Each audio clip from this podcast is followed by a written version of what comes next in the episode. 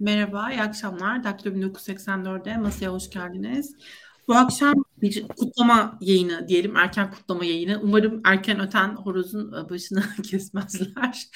Ee, böyle bir görsel tercih ettik, böyle bir başlık attık. Çünkü seçimlere sadece 5 gün kaldı ve aslında konuşulmayan ne konuşabiliriz diye düşününce e, benim aklıma bu fikir geldi açıkçası. O yüzden e, iki arkadaşımız gazeteci, bir arkadaşımız sivil toplumdan, biz de e, kendi açımızdan e, nasıl bir kutlama hayal ettiğimizi konuşabiliriz diye düşündük. E, böyle bir konsept seçtik. Sizin de yorumlarınız olursa hem kendi kutlama planlarınızla ilgili hem depresyon planlarınızla ilgili umarım e, öyle olmaz ama depresyon planlarınız varsa da onları e, alırız yorumlarda e, ve bize üzerine konuşuruz. Biz ne, ne tür bir depresyon e, geçiririz diye konuşuruz. Nasıl bir seçim gündemi? İşte yok onun e, kaseti mi çıkacak, e, o sevişti mi, öbürü sevişmedi mi, e, öbürü nasıl bir e, nasıl nasıl sevişti, yani kimle sevişti, e, seviştiği kişinin cinsiyeti neydi e, ve böyle bir seçim gündemi. Yani e, sevişenler terörist,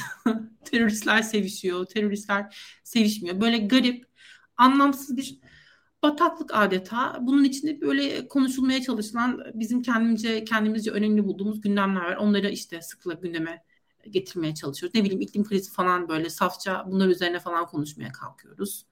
Öyle öyle kendi kendime debeleniyoruz. Siz de kendi ölçünüzde kendi görebildiğiniz kadarıyla muhtemelen takip ediyorsunuz, takip etmeye çalışıyorsunuz diye böyle bir başlangıç yapayım. Hatta hemen şey sorayım. Muharrem İnce'nin bir işte kaseti varmış galiba kaseti olacakmış. Bir de, bir de şu da çok garip. Hatta şöyle bir ısınma sorusu belki. Serhat Peker'in e, hani o yarattığı ifşa dalgasından sonra sanırım bu yeni çıkan ifşacılar eski keyfi vermiyor.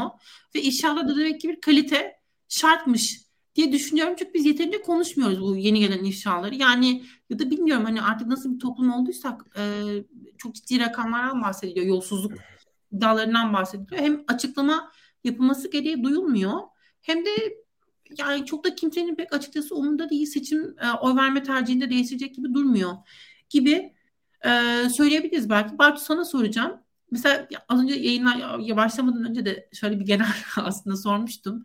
E, ama tekrar sormak istiyorum. Şimdi de izleyiciler de duysun e, ne düşündüğünü. Senin mesela gönülden böyle bağlı olduğun bir siyasetçi, bir cumhurbaşkanı adayı ya da bilmiyorum bir partinin lideri belki seçimlerde yarışan e, biriyle seviştiği ortaya çıkıyor eşcinsel ilişki olsun, e, heteroseksüel ilişki olsun bilmiyorum bir, bir kaset var. E, ne düşünürsün yani seni nasıl etkiler kaseti çıkmış işte ne bileyim evlilik içi sevişmiş, evlilik dışı sevişmiş etkiler mi seni ne hissettirir? Hiç umurumda olmaz açıkçası ya yani. E... Onun adına sevinmez misin yani demek ki hani mutlu hayatı var. Şeyler başarıyor yani yok hiç yani olumlu ya da olumsuz hiçbir şekilde fikrimi değiştirmez diye düşünüyorum.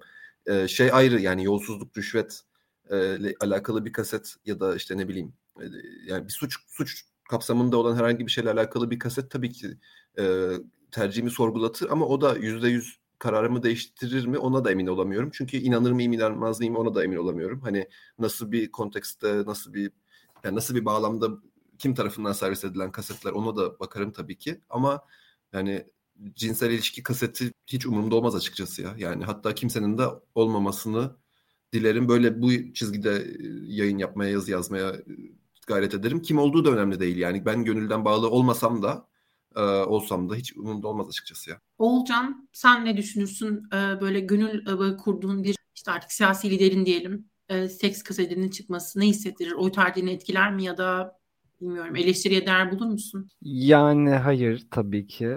Yani kesinlikle beni etkilemez. Ee, daha çok şeye şaşırıyorum aslında. Hep böyle bu tip kasetlerin insanlarda bir hayret ya da skandal duygusu yaratması ya da böyle hani bilinmeyen bir gerçeğin açığa çıkmış gibi e, servis ediyor. Böyle çerçeveleniyor. E, ama hani insanların seks yaptıklarını ve seks hayatları olduklarını aslında hep biliyoruz ve e, bu gizlenen yani gözler önünde yaşanmıyor olması bunun bilinmeyen ya da yaygın olmayan bir şey olduğu anlamına gelmiyor. O yüzden anlamıyorum yani birinin seks yapmasının neden bu kadar olay olduğunu genel olarak. Yani e, böyle aseksüel fobik bir yerden yaklaşmak istemiyorum ama sevişmeyenlerin, seks yapmayanların e, politik olarak nerelere savruldukları meselesi de bence önemli. Yani e, ya da seks yapamayanların aslında toplumda bir şekilde e, bunun üzerinden mutlu olamayan insanların e, daha aşırı sağ konumlanmalar yaşadığını da bence e, görüyoruz. Bence burada da bir ilişki olsa gerek. İşte ne bileyim e, tabii parti ismi vermeyeyim ama işte kadınların fotoğraflarını falan kullanmaktan imtina eden bazı partiler ne bileyim işte yok aşı olmayalım falan. E, o, o partilerin seçmenlerinde de biraz böyle etkiler var ya da tersten işte yok e, böyle insanları böyle baltayla işte kovalayıp ay işte bunlar gitsin bunlar yabancı diyenlerde de böyle eğilimler olduğunu gözlemlemek mümkün. Ben açıkçası düşünüyorum ki çok fazla insan düşünüyor ve sadece Türkiye özgü de değil başka yerlerde de bence böyle bir e, t- t- e, trend eğilim var. Abdullah sen ne dersin? Seni etkiler mi? E, sevdiğin siyasetçinin? Öncelikle ben hiçbir siyasetçiyi sevmiyorum zaten. Yani neden seveyim? Daha rasyonel, mantıklı bir ilişki kurmaya çalışıyorum. Vaatlerini, geçmişlerini ve şu anki siyasi çizgilerini değerlendirip ona göre oy vermeye çalışıyorum. Ya bu umarım her zaman da böyle devam eder. O yüzden herhangi bir kişinin özel hayatı beni hiç ilgilendirmiyor. Ee, bunun üzerinden bu arada yani siyaset yapılmasının da doğru olduğunu düşünmüyorum. Şimdi mesela Muharrem İnce'nin böyle bir kaseti çıksa, e, bazı ona oy veren seçmen Kılıçdaroğlu'na işte e, veya başka adaylara yönlense yani bu hayal ettiğimiz Türkiye'yi gerçekten yaratmamız için bize katkı sunacak bir şey mi? Yani bu derece kirlenmiş bir siyasetten o hayalimizdeki işte daha düzgün, eşit, çağdaş bir toplumu yaratabilecek miyiz veya böyle bir siyaset kurabilecek miyiz? Hani siyasette hiç kimsenin kıstasının bu olmaması gerektiğini düşünüyorum. Zaten hani e, muhtemelen bilmiyorum yarın ne olacak, var mı gerçekten böyle bir şey. Ama umarım e, beklendiği kadar büyük etki de yaratmaz. Ee, ben de bir yandan e, tweet e, olarak atıyordum bizim ne konuştuğumuzu. Hemen konuklarımızdan da isteyeyim. Onlar da e, kendi takipçilerini hatırlatsınlar. Bizim şu an yayında olduğumuzu onlardan rica edeyim. Bir yandan da yorumlara döneyim hemen bu ısınma turundan sonra. Acaba neler gelmiş, ne yorumlar gelmiş sizden? Bu akşam Eurovision var. Evet, ben de onu unutmuştum. Bu akşam var, Perşembe var, Cumartesi var. Önümüzdeki sene umarım Türkiye'de bir parçası olacak. Ee, iyi akşamlar Muharrem Bey. Merhabalar. Ee, Gülhan Bey yine iyi akşamlar. Özge Hanım başladık. Ee, her yere Türk bayraklarını asacağım. Sevinçle eşime çocuklarıma sarılacağım. Oh piti diyeceğim. Ben vodkamı eşim şarabını içecek büyük ihtimalle. Sokağa da çıkmak isterdik ama KK uyardı. Evdeyiz. Peki. Ee, ne güzel kalp yapmışlar. Evet. Bu kalp ilk e, İmamoğlu'dan çıktı değil mi yine galiba? İmamoğlu'nun e, Bitingin bir kampanyası mı ben tam hatırlamıyorum. Bartu onaylıyor galiba beni değil mi? Ya çok organikti diye hatırlıyorum. Birisi böyle şöyle yapsana falan diye İmamoğlu'na böyle zorla bir, bir genç poz verdirmişti. Sanırım ilk oradan çıktı böyle yürüyen merdivende inerken İmamoğlu. Hı-hı. Yanlış hatırlıyor olabilirim tabii ama İlk öyleydi diye hatırlıyorum. Sonra İmamoğlu hep kullandıkça diğer liderler de kullanmaya başladı. Yayından önce e, arkadaşlar biraz şikayet ediyordu. Kötü yorumlar alıyorlarmış son zamanlarda. Bunu hemen tersine çevirmenin şu an zamanı e, Aposto bizim canımız ciğerimiz. E, Muharrem Bey de söylemiş e, ne kadar verimli olduğunu kendisi adına. Onun haricinde Cumhuriyet Halk Partisi'nin seçimle ilgili bir test hazırlamış. 10 sorudan oluşuyormuş bu, neye ilişkin bir test Muharrem Bey onu da yazar mısınız? Levent Bey soruyor kutlamadan bu kadar eminsiniz yani. Bilmiyorum işte onu konuşacağız diye e, Bart çok tatlıymışsın. Onun haricinde Kemal de ilk turda bitirelim diye yeni video yollamış. E, Eyüp Bey de size selam yolluyor falan filan. Tamam. Çok teşekkürler yorumlar için falan filan derken yani e, devamı geliyor, devamı gelecek anlamında söyledim. Şimdi o zaman biraz daha detaylandıralım aslında bu akşam neler konuşacağımızı. Ee, seçimleri kazanma ihtimalini gerçekçi buluyor musunuz diye bunu sorayım. Kılıçdaroğlu kazanır mı seçimler? ilk turda biter mi? Sizin tahminleriniz ne? Bartu senle başlayalım. Bartu'nun bu arada e, Muharrem İnce'nin photoshoplanmış e, kazağını giymiş olması hani mavi kazak Bilmiyorum, bir işaret mi vermeye çalışsın ama işaretini almıyoruz Bartu. Düşünmemiştim bunu ama e, ya şey ilk turda bitebilir diye düşünüyorum. Yani düşük ihtimal bence ilk turda bitmesi. Bütün araştırmalar aynısını gösteriyor. Ama e, yani herkes aynı şeyi söylüyor zaten. Muharrem İnce ve Sinan Oğan'ın oyu toplam %6'yı geçmezse ilk turda bitme ihtimali var. E, ama bu e, yani nasıl diyeyim ben yüksek ihtimalle ikinci tura kalır diye düşünüyorum. Ee, ve ikinci tura kaldıktan sonra da aslında e, hem birinci olarak parlamento seçimlerindeki sonuç bence ikinci turun son kaderini belirler. İkinci olarak da o iki hafta boyunca aslında biz ne yaşayacağız onu bilemiyoruz. Çünkü Cumhurbaşkanı Erdoğan'a iki hafta daha süre tanınmış oluyor. Bütün devlet imkanlarını da seferber etmesi için e, kampanyasında. Ve orada biz hani ekonomide, güvenlik konusunda e, başka konularda ne yaşayacağız, başımıza ne gelecek biraz da aslında kaderi o belirleyecek. E, ama ilk turda bitme ihtimali yani şöyle şaşırırım e, ama ilk turda biterse Kılıçdaroğlu kazanır diye düşünüyorum. İlk turda Erdoğan'ın kazanma ihtimali olduğunu pek düşünmüyorum. E, bu da biraz şey gösterecek ya insanlar hani e, bir dip dalgadan bahsediliyor söz ediliyor. O dip dalga eğer gerçekten varsa e, Kılıçdaroğlu'nun oyu artar. Belki mesela bugün ofiste tartışıyorduk. Ee, bir arkadaşımız da dedik ya ilk turda bitebilir. Çünkü AK Partililerin sandığa gitmeyeceğini büyük oranda düşünüyor. Dolayısıyla aslında Kılıçdaroğlu oy sayısını artıramasa bile yüzdesini arttırıp e, elinin üstüne çıkartabilir diye bir düşünce de var. Yani ben hiç yani öyle bir seçim ki hiçbir sonuca şaşırmayacağım ama ilk turda bitme ihtimalini az görüyorum açıkçası. Yani. Ben de aslında arkadaş gibi düşünüyorum. Yani oy AKP'li seçmenin Erdoğan seçmeninin oy verme motivasyonunu yitirdiğini her ne kadar bir şekilde hala hani Erdoğan'ın seçilmesinin bir tık daha olumlu olacağını düşünse de gidip sandığa kullanacak kadar bir şey olmadığını, böyle bir motivasyon hissetmediğini, muhalif adayları da çok şey bulmadığını, yeterli bulmadığını kendince ve bu yüzden de sandığa gitmeye böyle için içinden gelmeyen bir grup olduğunu düşünüyorum ama bunların tabii oranını kesebilmek güç ve anketler de zaten belirsiz. Genelde gördüğümüz anketler hep ilk turda e, Kılıçdaroğlu'nun önde olduğu anketler ama e, çok nadiren gördük ki Kılıçdaroğlu da ilk turda kazanıyor. Son böyle bir, bir iki gün önce yayınlanan bir anket vardı sanırım %50 üzerinde gösteren Kılıçdaroğlu'nu ama kesmek tabii ki güç. Biz de zaten tahmin ediyoruz. Mesela Erdoğan'ın bu kadar e, yani 1.7 milyonluk miting yaptığını söylemesi, işte o mitinglerde e, işte muhalefeti PKK ile özdeşleştirmeye çalışması, mesela LGBT konusunda bu kadar e, sürekli bundan bahsediyor olması hükümet üyelerinin falan bence zaten esas olarak kendi seçmenini sandığa taşımaya çalıştığını bana düşündürtüyor. Yani e, artık bu argümanlarla bu Millet İttifakı seçmeninin ikna olacak hali yok. Ama herhalde bir orada bir sandığa gitme konusunda bir sıkıntı görüyorlar kendi seçmenlerinde ki o konuların üstünde e, dönüp dönüp orada kampanya yapıyorlar diye düşünüyorum. Olcan sen ne dersin? Seçimi Kılıçdaroğlu ilk turda kazanır mı? İkinci tura mı kalır? Yoksa senin tahminlerin ne yönde? Yani ben de genel olarak anketlerden takip ediyorum aslında ve oraya bakınca ilk turda bitmeyecek gibi gözüküyor. Yani küçük bir farkla. Ama bir yandan da böyle yani Türkiye'de gerçekten şeye nasıl desem böyle hamaset içermeyen, kutuplaştırmayan, düşmanca dil kullanmayan insanların güçsüz gözükmesi o kadar yaygın bir fikir ki gerçekten hiçbir şekilde Kılıçdaroğlu'na gitmeyecek bir kitle var yani. ve bu kitle bu arada şey de hani belki ne bileyim işte İmamoğlu aday olsaydı bir şekilde gerçekten de yana kendi tarafını çekebileceği bir kitleydi. açıkçası yani bu şekilde kazanmamayı daha şey buluyorum ben. Yani o hamaset dille, kutuplaştırıcı dille, o eril dille kazanmaktansa e, kazanmayıp ikinci tura kalmasını e, böyle bir adayın daha e, iyi buluyorum ve e, muhtemelen daha ikinci tura kalacak diye de düşünüyorum yani. Peki meclis e, için ne dersin Olcan? Mecliste muhalefetin çoğunluğu elde etmesi Mümkün olur mu sence? Ee, ya orada da muhtemelen Millet ve Cumhur İttifakı böyle bir başa baş e, sayılarda olur.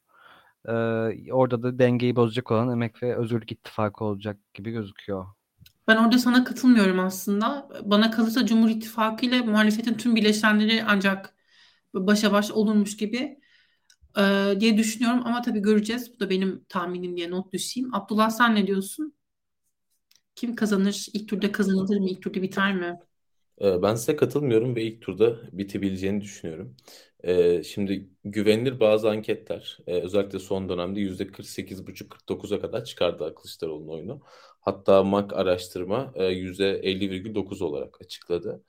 Ee, ki MAK da güvenilir yani 2018'de bildiğim kadarıyla çok yüksek bir e, oran tutturmuştu yani gerçek sonuçlara.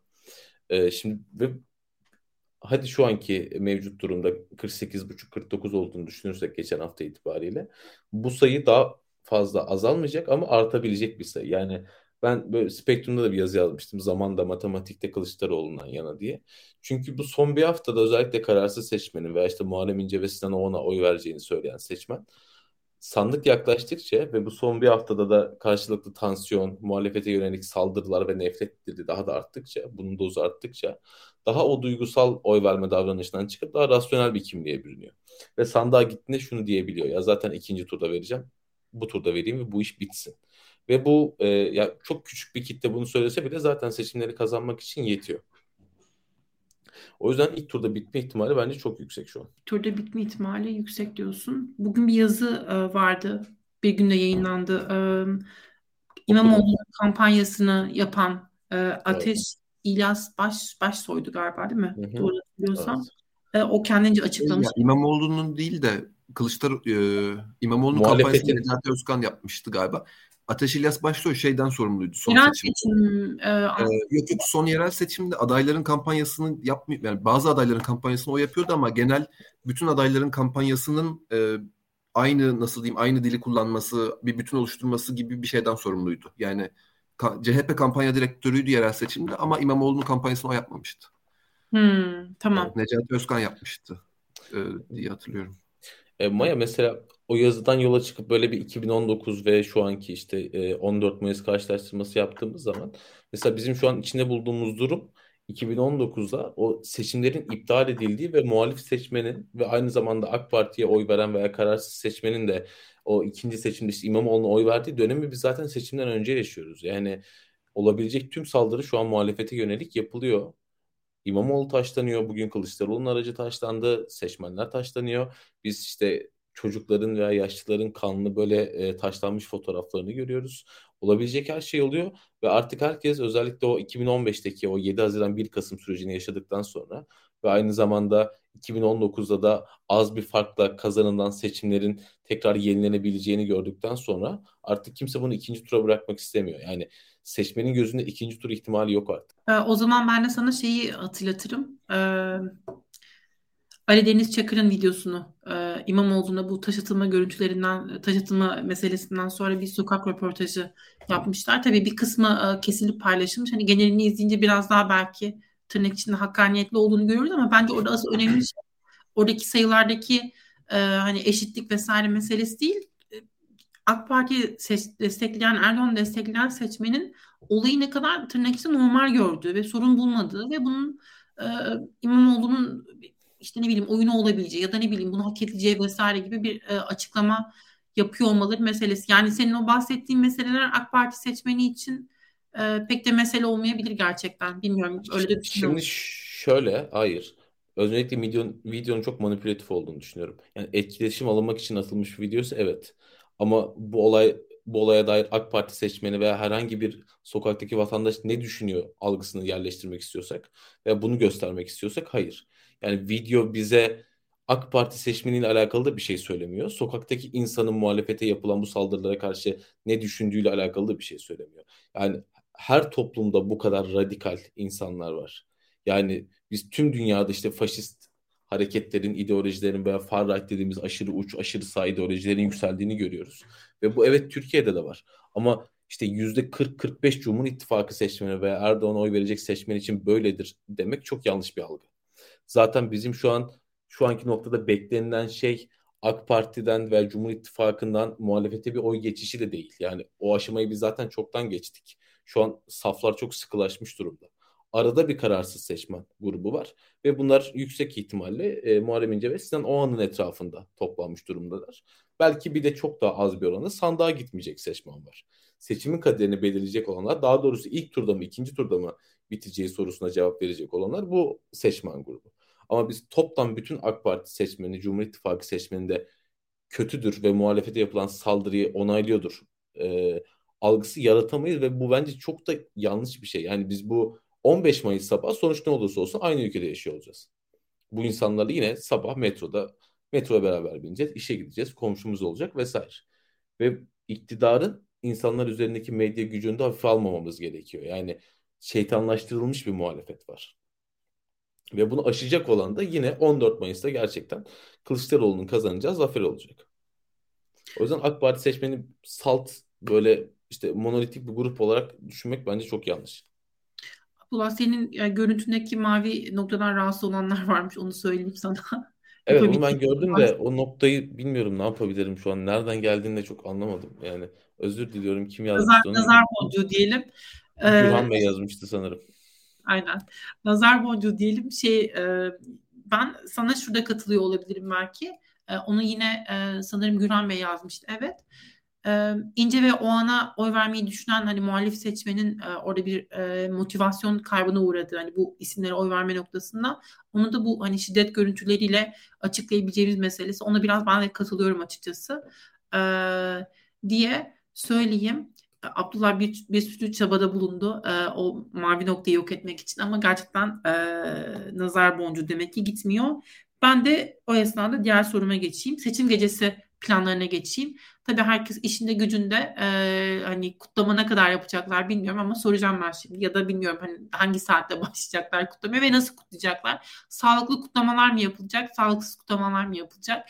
Birazdan özel hayat sorularıyla devam etmek istiyorum. Bartu nasıl bir akşam planladın? Nasıl bir gece planladın? E, açıkçası çok bir kutlama planı yapamadık. Çünkü biz ofiste olacağız sabaha kadar çalışırız diye düşünüyoruz. Hani sonuçları takip ederiz ve hani Aposto'da bir canlı yayın yapmayacağız. E, ama sosyal medya yani belki Instagram'dan kısa canlı yayınlar yaparız diye konuştuk ama e, esas hani sosyal medya postlarıyla o gecenin aktif e, yani anlık takibini yazıp sürekli web sitemizde paylaşıp işte ertesi sabah yine newsletter, podcast vesaire hani biz gece boyunca çalışıyor olacağız. Çok zararlı kutlamalar yapmaya fırsatımız olmaz diye düşünüyorum ama tabii gönül ister. Bilmiyorum bu son demeçlerden sonra e, şampanya patlatmak biraz şart oldu gibi ama e, göreceğiz yani şey çok bir kutlama planım yok açıkçası ofiste olacağız çalışacağız yani bu Anadolu Ajans verileri vesaire e, ve internetteki işte kısıtlama ihtimalleri vesaire onlarla ilgili hazırlıklı mısınız? Ya VPN zaten hani hepimizde hazır durur her Alın zaman. Emri. Olur ne olmaz diye tabii.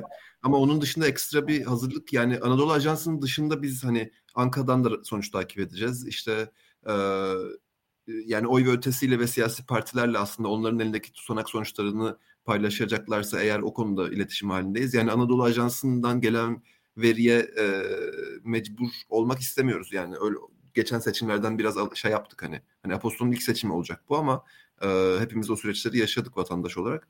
Dolayısıyla şey yapmak istiyoruz. E, başka kaynaklardan da e, yani gelecek güvenilir kaynaklardan sonuç takibi yapıp ona göre de içerikler hazırlamak tabii ki planlıyoruz, istiyoruz. E, Anadolu Ajansı biraz güvenimizi kırdı özellikle 2019 yerel seçiminde. Yani her seçimde şeyi başlatırlardı. Hani muhtemelen yine Erdoğan %68 ile falan başlayacaktır yani Anadolu Ajansı verilerine göre. Ee, ama şey e, hani ona ona mecbur kalacağımızı düşünmüyorum. En azından öyle umuyorum. Olcan sen nasıl bir e, parti ya da parti olmayan e, etkinlik organize ettin kendin için? E, neler yani bilmiyorum ya da arkadaşlarla mı izleyeceksin? Birçok bir insan da şey yaptı böyle maç izlermiş gibi evde toplanmalı bir arada izleyelim, bir arada olalım formatlı bir şeyler planladı. Siz bir şeyler aslında yaptınız. Ne yaptın? O insanlara şöyle bir çağrı yapmak lazım. Benim de arkadaşlarım yaptı bunu da. Gerçekten o gün hani sandık güvenliği için herkesin yani ben işim olmasa çalışmak durumunda olmasam gerçekten bir gönüllü müşahitlik falan bir şeyler yapardım e, diye düşünüyorum. Yani herkesin aslında böyle evde hani bira içip sonuç maç izler gibi onu takip etmek yerine bence herkesin aktif en azından mahallesindeki okula gidip tutanakları fotoğrafını çekip gelip eve bir karşılaştırma yapması bile çok kıymetli. Ee, biraz ben aktif vatandaşlık talep ediyorum insanlardan. Bartu hmm. şu an şey ortaokul trafik dersine döndü ve yapılması gerekenlerle ilgili küçük bir böyle e, araya girdi. Teşekkürler Bartu. Olcan. Ya şey söze başlamadan önce o gün e, bizim bir kriz masamız olacak gün boyunca. Ondan bir e, bahsedeyim. E, yani LGBT artılar da sandık başında işte ayrımcılığa uğrayabiliyorlar. Özellikle işte görüntüleriyle kimdeki fotoğrafları uymuyorsa uyum sürecindeki translar e, bunu çok sık yaşayabiliyor. Ee, bir kriz masamız olacak. Buradan izleyen LGBT artıya da sesleneyim. Ee, sandık başında bir sorun yaşadığınızda bizi arayabilirsiniz.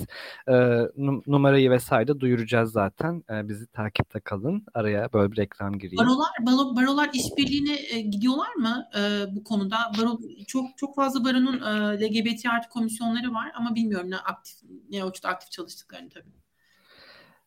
Yani kurumsal bir işbirliği yapmadık ama o gün hani şey yapacağız. Hmm, doğrudan avukatın sahada olması gereken durumlarda baroyu harekete geçirmek gibi de bir planımız var.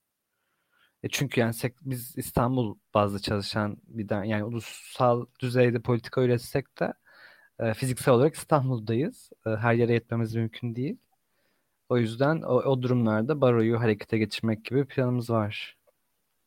Evet, baroların da burada gerekli desteği e, göstermeleri elzem. E, göstermiyorlarsa da sosyal medyadan gerekli baskı oluştururuz tabii. E, o da bizim işimiz. Diyelim. E, herkes evet. kalsın. Barolar işini yapsın. E, başka ne işleri var zaten diye buradan e, söylemiş olalım. Ama zaten e, tüm okullarda muhtemelen e, hani tüm il barolarından ve e, barolar birliğinin de e, temsilcileri olacaktır. Siyasi partilerin de orada üzerine düşen görevler var ama siyasi partilerin belki hani e, yeterli e, tavrı koyamadığı ya da koyamayacağının e, anlaşıldığı durumlarda baronun orada daha e, ortada bir yerde e, duran ve hak e, temelli bir e, işlev e, görüyor olması gerekir diyelim. Ee, ama çok partiyle ilgili detay vermedin. Zaten öyle bir şey yapıyor. Ama bir dakika bu, bu gecenin bir sonu olacak sonuçta. Bu e, dayanışma şeyi bittiğinde bir parti olur mu? Ee, bunu bana sordun değil mi? Ha? Ha tamam. Ya e, inan hiç şey kısmını düşünmedim yani e, AKP kaybederse e, nasıl kutlayacağım kısmını. Daha çok şeye odaklandım. Yani muhtemelen çok zor bir gece olacak. Ben bu geceyi nasıl atlatırım? e, odaklandığım e, planlar e, yaptım. E, arkadaşımla beraber e, anksiyete krizi geçirip beraber e, kör olana kadar içmek gibi bir planımız var. Tam olarak bu kelimelerle planladığımız için. O depresyon planı herhalde. Ee, yok bu seçim süreci biraz bana şey olacak gibi geliyor sence yani çünkü muhtemelen ekranda böyle abuk sabuk bir sürü yalan dolan haber izleyeceğiz bir de böyle hani AKP'nin kazanması ihtimalinin e, yarattığı kaygı ve o şeyle e, manipülasyonlarla falan birleşince bir şey yaparım herhalde bir kaygı yaşarım diye düşünüyorum ama bir yandan da şey bir tarafım hani seçimi kaybedeceklerine çok eminim. E, buna rağmen yine de o sürecin kendisi biraz azap olacak yani. Abdullah senin e, planları öğrenelim biraz da. Bartu'yla muhtemelen benzeşiyor. Muhtemelen aynı yerde olacaksınız ama. E, maalesef ben e, Ankara'da olacağım o gün. E, büyük ihtimalle CHP Genel Merkezi'nde olacağım. Seçimi takip ediyor olacağım. E, o yüzden herhangi bir kutlama planım yok. E, ama böyle seçimi ilk turda kazanırsak eğer olaysız bir şekilde ertesi gün en büyük muhalif olmayı planlıyorum. Gerçekten e, sağlıklı siyasetin yürütüldüğü, herkesin özgür bir şekilde iktidar eleştirebildiği bir ülkede olursak ilk günden muhalif bir gazeteci olmayı planlıyorum. Aman sen de parti kurma e, Ağır Alioğlu gibi e, Kemal Bey kazanırsa parti kuracağım diye bir e, bugün demeç vermiş. Bilmiyorum belki evet, sen evet. o partiye katılırsın. Muhalefet etmek adına. Ortada ciddi bir muhalefet eksikliği olacaktır herhalde. Onu Muhalif nasıl... gazeteci dedim. Onun muhalif gazeteci. Pardon, pardon, pardon. Evet. Ee, tamam, okey. O zaman e, ben de kendi adıma e, şeyi söyleyeyim. Ben bilmiyorum ne yapacağımı gerçekten. E, hem hani seçim gecesi için biz bir yayın yapmayı düşünüyoruz aktif olarak ama o, o nasıl olur, nasıl gider e, kestirmek zor. Almanya'da hani kör buruk olur herhalde. Çünkü burası AKP'nin kalesi biliyorsunuz. E, bayağı böyle artık e, buruk olur diye düşünüyorum ama eğer Erdoğan kazanırsa da herhalde bir arabalar falan böyle korna çalmak e, suretiyle herhalde e, konvoy yaparlar diye böyle üzülerek bunu da belirtmiş olayım. Bunun haricinde neye geçelim? Kim oy verdiğinize karar verdiniz mi? Evet, soru bu. Ee, Bartu, kim oy vereceğine karar verdim. Tabii biz de e, tercihini paylaşmanı talep etmiyoruz. İstersen paylaşabilirsin. Ve taktik oy mu kullanmayı düşünüyorsun? Yoksa böyle e, ben istediğim aday ve istediğim partiye basacağım mis gibi çok içime siniyor mu diyorsun? Ya ben e, Cumhurbaşkanlığında yani Kemal Kılıçdaroğlu'na oy vereceğim ve bunu hani yazıyorum her yerde söylüyorum. Parti olarak hangi parti oy verdiğimi kimseyle paylaşmak istemem açıkçası yani herkesin önünde ama şey e, eşleşiyor bende. Yani aslında oy, ben Ankara'da oy kullanıyorum. O gün apar topar döneceğim İstanbul'a oy atınca da yani oy vereceğim bölgede aslında taktik oy adına oy verecek insanlarla benim içmesinden parti aynı olduğu için e, aslında aynı ikisini birden yapmış olacağım. E, ama şeyde Cumhurbaşkanlığında da Kılıçdaroğlu'na oy vereceğim. Yani o da hani e, aslında şey için hani dört aday arasında hani hem kazanma şansı olan hem de bizi bugünkü ekonomik krizden ve bu siyasi baskılardan e, nasıl diyeyim bunlardan kurtulacağımız bir Türkiye'yi bize vaat ettiği için e, ona oy vermeyi planlayayım demiyorum. Hatta kesinlikle ona vereceğim. Peki hani seni sandığa götüren Cumhurbaşkanlığı için değil de parti e, partilere oy verme anlamında seni motive eden şey ne? Mesela işte atıyorum e, nasıl ifade edeyim? Mecliste de güçlü olmalarının işte şöyle bir anlamı var mı dersin ya da meclis meclis seçimleri içinde önemli bulduğun ne var mesela orada? Nasıl bir anlamı var senin için? Ee, yani aslında bugünkü yetkileriyle parlamentonun çok bir önemi yok yani hani parlamenter sisteme geçmediğimiz sürece aslında çok TBMM bizim için ne yapıyor ki çok da bir şey anlam ifade etmiyor şu anki sistemde. Hani e, biraz aslında şeye göre karar veriyorum. Yani son dönemde insan olarak yani bir vatandaş olarak beni kim daha iyi temsil etti? Hangi e, yani oy verdiğim bölgedeki milletvekili adaylarına da baktım. Hani ona göre de oy verebilirim belki diye ama hiçbir partinin milletvekili listesi böyle oh süpermiş bu bana delirtmedi. O yüzden de aslında partilerin genel başkanlarına bakıp yani e, ne söylediler? Hani ben de politika editörlüğü yapıyorum. Hani her genel başkan ne söylüyor aslında çok yakından takip ediyorum uzun süredir.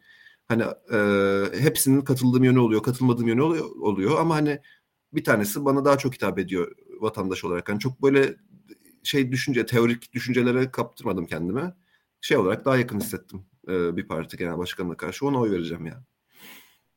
Olacak. Ya şey de içimi rahatlattı bu arada. Hani şey olsaydı ya benim bu iç rahatlığıyla gidip oy vereceğim partinin işte Cumhur İttifakı'nın meclis çoğunluğunu almasına fayda sağlayabileceği bir durum oluşsaydı o zaman muhtemelen stratejik oy kullanırdım. Yani e, ama öyle değil durum o yüzden. içim rahat yani. Güzel. Olcan sen ne dersin?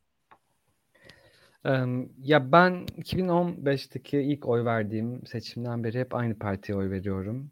Bu seçimde de öyle olacak ve hani bir süre daha da çok değişmez gibi geliyor. Ya böyle ilk başta bir hani acaba söylemesem mi falan diye düşündüm. Bir yandan da spottan doğru bu, burada olduğum için. Ee, ama yani Twitter hesabıma girince herkes her şeyi görüyor ve saçma olacağını fark ettim sonra. Ee, Yeşil Sol Parti'ye vereceğim e, bu seçimde. Ee, şeyde de Cumhurbaşkanlığı Kılıçdaroğlu'na vereceğim. Öyle. Senin motivasyonların ne peki? Mesela özellikle mecliste aslında hepimizin biraz belki ayrışma potansiyelinin olduğunu hani görüyorum. Yani Cumhurbaşkanlığı seçimi için ortada çok e, konuşacak bir şey olmayabiliyor hani o anlamda ama mecliste peki senin hani motivasyonun ne oy verirken e, bu meclis meclis seçimlerine bu partiye oy veriyorum çünkü şu şu şu nasıl açıklarsın mesela? Açıklamak istersen elbette. Yani en başta bir kere e, HDP'nin e, ortaya radikal siyaset olarak e, şey radikal demokrasi olarak özetlenecek. E, bunun etrafında hani e, geliştirdiği parti programı ve e, siyaseti e, benimsiyorum. İnandığım e, fikir bu. E, onu da temsil eden parti e, işte HDP'de şimdi Yeşil Sol altına giriyorlar. O e, bu en önemli sebeplerinden biri. E, böyle her ne kadar biraz son dönemde LGBT artı larla ilgili politikaları ve söylemlerini yetersiz ve eksik bulsam da e, yine de e, en güçlü adayın meclis içerisinde özellikle işte yeniden refah, e, saadet, e, ondan sonra e, Hüdapar falan gibi hani e, şeylerin e, seçime girdiği, partilerin seçime girdiği bir atmosferde e, ki zaten e, bu mesela Suriye'de de böyle oldu. IŞİD gibi çok e, İslamcı gerici e, şeylere karşı e, örgütlere karşı yine Kürtlerin e, ciddi bir e, direnç oluşturduğunu gördük. E, yine burada da hani o Kürt hareketinin e, hani ürettiği siyaseti mecliste de en e, sağlam direnci oluşturacak e, dayanak olacağını düşünüyorum. Abdullah sen ne diyorsun? E, oy kullanmak için karar verdin mi? ve hangi e, partiyi düşünüyorsun ya da bilmiyorum düşünüyor musun ne söylemek ister misin? Tabii ki kararımı verdim ama parti ismi açıklamak istemiyorum.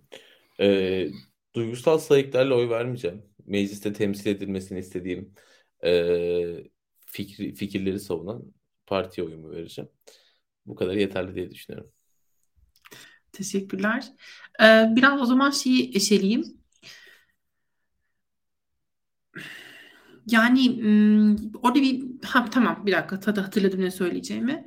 Oy verme tercihinden bağımsız acaba hangi hani bu seçim sürecinde hangi partilerin vaatleri e, hani şaşırttı seni ve hangi noktada biraz daha yönelimli yani partinin aslında nereye doğru yöneldiği meselesi. Bazen o partiye oy vermeyi çok tercih etmezsin ama mesela hani şuradan şöyle bir örnek verebilirim belki. 2015'te HDP'nin kampanyası. Ee, hani sen sevmişsindir sevmemişsindir o ayrı ama e, genel olarak toplumda bir sempati yarattı ve daha doğruya yani daha ileriye yönelik bir e, tavır geliştirdikleri, geliştirdikleri konuşuldu. Ve bu yüzden de zaten oy oranları arttı. Hani oradan da anlayabiliriz bir değişim olduğunu. Ee, işte bu örnek üzerinden söylersen bu seçim döneminde hangi partinin daha e, daha iyiye gittiğini düşündün? Hani oy verme kararın olsun olmasın. Sana sorayım Abdullah. Sen cevap vermedin çünkü çok uzun. Yani e, iyiye gitmek derken hani daha toplumda karşılık bulmaya başladı, popülaritesi yani arttı gibi bir şey. Bir toplumda hani birçok e, politik e, spektrumun çok farklı e, kesimlerine insanlar var haliyle ve e, onların temsil ettikleri farklı e, onların temsil edilmesinin gerektiği e, meselesi. Ne bileyim işte deva ve gelecek için oranlarının çok düşük olduğunu söylüyoruz. E, ama bir yanıyla e, daha demokratlar tırnak içinde. Tabii artık AK Parti'nin dönemlerinden sonra bu kelimeyi de kullanırken dikkatli olmak lazım. Yani onu da öyle ifade edeyim ama e, ne bileyim işte hani AKP gibi değiller. Öyle siyaset yapmıyorlar, hamaset yapmıyorlar en azından. Ya da ne bileyim işte Saadet Partisi'nin e, Kemal Kılıçdaroğlu'nun adaylarına destek vermesi işte onlar için tırnak içinde zor olduğunu hep konuştuk. Yani gel geldikleri background'a bakınca ya da ne bileyim İyi Parti'de e, cinsel yönelimden kaynaklı ayrımcılığın önlenmesi için hukuki düzenlemeler yapılacağı çıkışı. Mesela belki bilmiyorum önemli ya da belki samimi bulmadın. Hani bütün bunlara baktığında... Anladım. Tabii. Ee, o zaman şöyle ben ayırayım aslında. Bu sürecin kazananı ve kaybedenleri olarak. Ee, mesela kaybedenden başlayayım, olumsuzdan. Ben Cumhuriyet Halk Partisi'nin kaybeden olduğunu düşünüyorum parti olarak. Bence Kılıçdaroğlu'nun vizyonunun çok gerisine kaldı Cumhuriyet Halk Partisi. Yani Kılıçdaroğlu'nun Türkiye'ye vaat ettiği işte yeni bir ekonomik sistem, e, adalet, hukuk, ondan sonra güçlendirilmiş parlamenter sistem, yeni bir toplumsal mutabakat vesaire.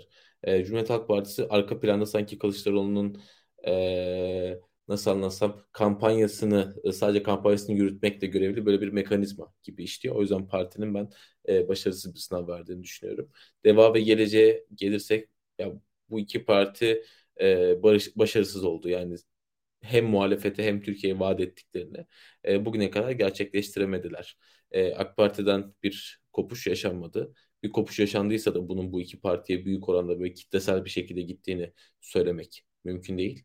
Aynı zamanda ben Millet İttifakı içerisinde de yani o ortak politikalar mutabakat metni veya işte güçlendirilmiş parlamenter sisteme geçiş metni gibi e, fikirlerin oluşumunda katkıları vardır tabii ki o süreç çünkü hani bilmiyoruz hangi parti ne kadar katkı vardı ortak bir çalışma olduğu söyleniyor ama kampanya sürecinde özellikle e, bu iki partinin kendilerine düşen rolü e, yeterince yerine getirmediklerini düşünüyorum. Bu hem miting performansında hem de Kılıçdaroğlu'nun e, seçim kampanyasıyla paralel e, entegre bir kampanya e, yürütme süreciyle alakalı diye düşünüyorum. Ama bence e, bu sürecin kazananı Saadet Partisi oldu. E, asla bir araya gelmez denileni getirdiler. Yani e, Milli Görüş Hareketi ile Cumhuriyet Halk Partisi bir araya geldi ve biz bugün işte mitinglerde Saadet Partisi gençlik kolları ile CHP gençlik kollarının birlikte kol kola e, çalıştığını görüyoruz. Mitinge gittiğini görüyoruz veya Saadet Partisi'nin Temel Karamollaoğlu'nun tabanını kitlesel bir şekilde e, Kılıçdaroğlu'na oy vermeye ikna ettiğini ve bunu gerçekten gönülden yaptıklarını görüyoruz. Ve aynı zamanda mesela Kılıçdaroğlu'nun her yeni açıklamasının videosunun e, ya Temel Karamollaoğlu tarafından ya Saadet Partisi'nin kurumsal hesapları tarafından Twitter'da alıntılanıp destek verildiğini görüyoruz. Bunu e, Millet İttifakı'ndaki diğer partilerden göremedik çok fazla.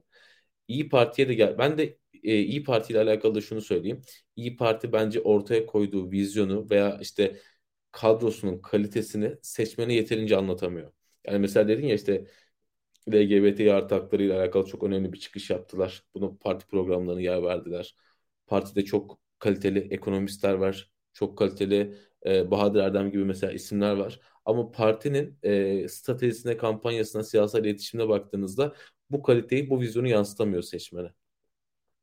O yüzden e, partide ben böyle bir kopukluk olduğunu düşünüyorum. E, bir de Türkiye İşçi Partisi var. E, hani Yeşil Sol'la Türkiye İşçi Partisi arasındaki e, çatışma demeyelim ne denebilir? Zaman zaman düşülen fikir ayrılığı çok fazla eleştiriliyor. Ama Türkiye İşçi Partisi'ni şu açıdan haklı buluyorum.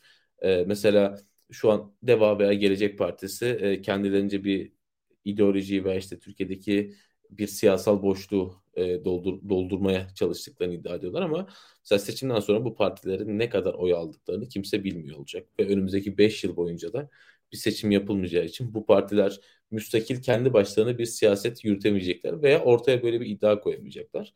Türkiye İşçi Partisi de bence bu bunun farkındaydı yani. Bu seçimde eğer ortak listeyle girselerdi şu an 4 milletvekiliyle temsil ediyorlar. Muhtemelen 5 ya da 6 milletvekiliyle temsil edeceklerdi. Hani ben minimum 4 diyelim. Ama yine her zaman müstakil siyaset yürütme konusunda kendi siyasi iddialarını ortaya koyma noktasında ne kadar oy aldıkları bilinmeyeceği için e, her zaman bir güdümde kalma durumu olacaktı. Ve mesela Türkiye İşçi Partisi dedi ki ben Türkiye'de bağımsız so, bir sol hareketin, sosyalist partinin e, olabileceğini, olması gerektiğini savunuyorum. Ve muhtemelen dördün altında şu an mevcut durumdan daha az milletvekili çıkararak ama oy oranlarını yükselterek müstakil bir sol sosyalist siyaset yürütecekler Türkiye'de. O yüzden bunda çok önemli bir kazanım olduğunu düşünüyorum.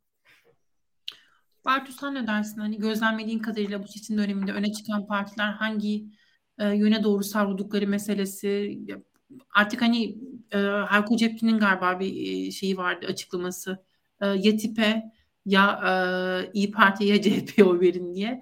O çok fazla insan da eleştirmiş hani üç parti çok farklı yerleri temsil ediyor aslında gibisinden. E, bilmiyorum hani bu, bu da bir işaret veriyor olsa gerek hani politik spektrumda neleri temsil et, ne, nelerin temsil edildiği meselesi ya da nelerin temsil edilmesi gerektiği meselesi ya da ilericilikleri meselesi.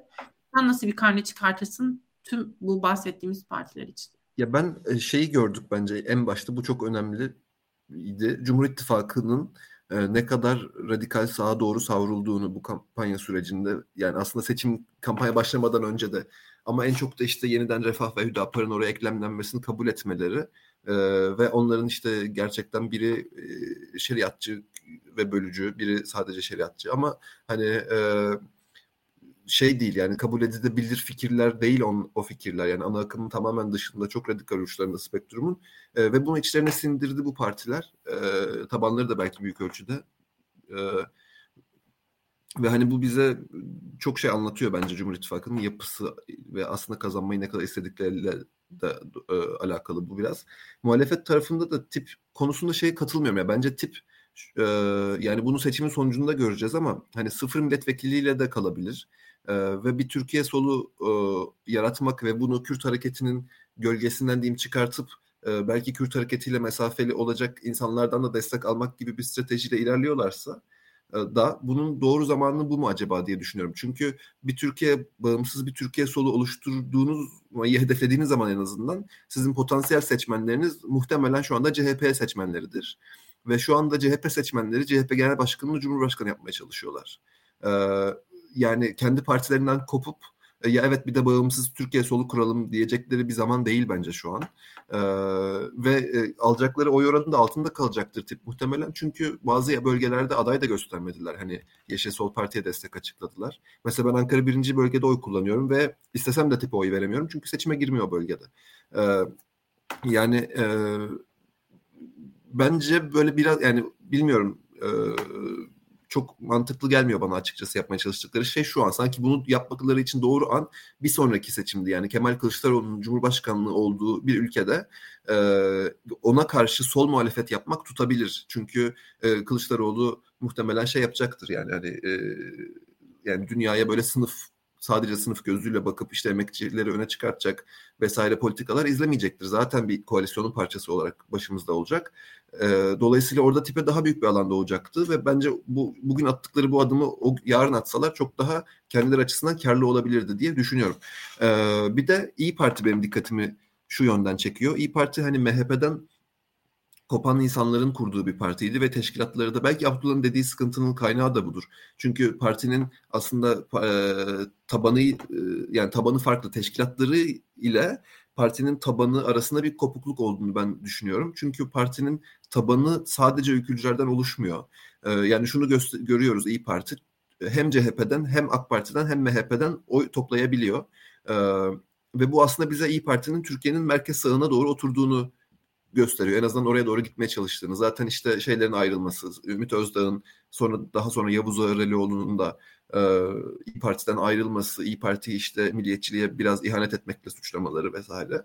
E, İyi Parti'nin aslında hem şey olduğunu, doğru yol ve anavatan seçmenlerine e, bu insanlar sonuçta daha sonra AK Parti, CHP ve MHP'ye dağıldılar doğru yol ve anavatan seçmenleri. Hem o seçmen grubunu biraz toparladığını hem de o partilere oy vermeye yaşı yetmeyecek e, genç yaştaki e, şehirli, seküler ve milliyetçi bir sosyolojiyi yakalayabildiğini düşünüyorum ve bu hani Türkiye siyasetinde bir boşluktu merkez sağ. Çünkü AK Parti merkez sağ yutmuştu. E, ve şu an İyi Parti merkez sağ küllerinden doğuruyor sanki. En azından çabası bu yönde Akşener'in.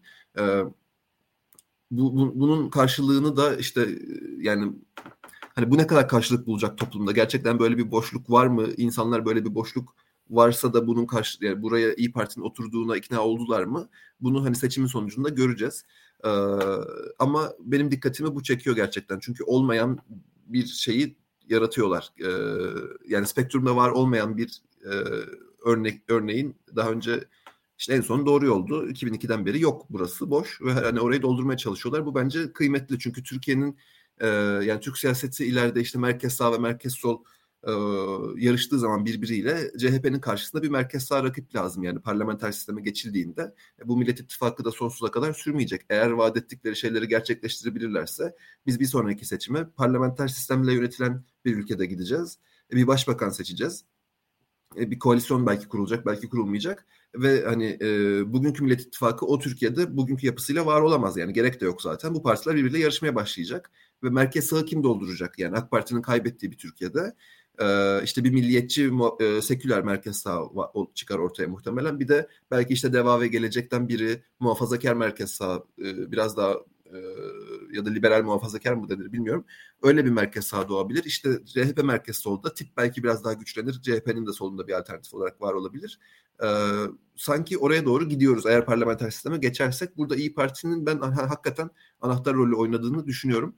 E, siyasetin normalleşmesi ve işte merkezin etrafında kümelenmesi için hem seçmenlerin hem partilerin. Çünkü İyi Parti çok kolayca kurulduktan sonra çok uzattım lafı galiba ama e, çok radikal sağa savrulabilirdi. Yani hani e, sığınmacı karşıtlığı konusunda Ümit Özdağ'ın bugün benimsediği pozisyonu çok kolayca Akşener partiyi kurduğu anda benimseyebilirdi.